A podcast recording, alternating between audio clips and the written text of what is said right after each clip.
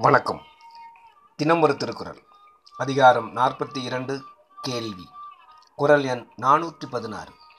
எனைத்தானும் நல்லவை கேட்க அனைத்தானும் ஆன்ற பெருமை தரும். பொருள்.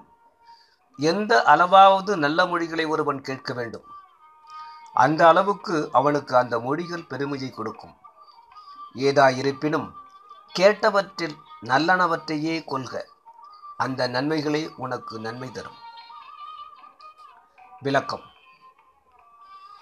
எவ்வளவானாலும் நல்ல அறிவுரைகளை கேட்டுக்கொண்டே இருக்க வேண்டும். அவ்வளவுக்கு மிகுந்த பெருமை உண்டாகும். ஒருவன் நல்ல மொழிகளை கேட்பதனால் நல்ல வழியிலேயே நடக்கின்றான்.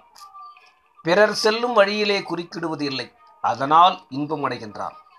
புகழ் அடைகின்றான். எந்த அளவுக்கு நல்ல மொழிகளை கேட்க வாய்ப்பு கிடைக்கிறதோ அந்த அளவுக்கு நல்ல வழியில் நடந்து பெருமையடைகின்றான். ஒருவன் பல விஷயங்களை விரிவாக சொல்வானானாலும் சொன்னவற்றும் நல்லவற்றையே செவிதாய்த்து கேட்பானாக. அந்த நல்லவைதாம் நிறைந்த பெருமை தரும் என்று பொருள்.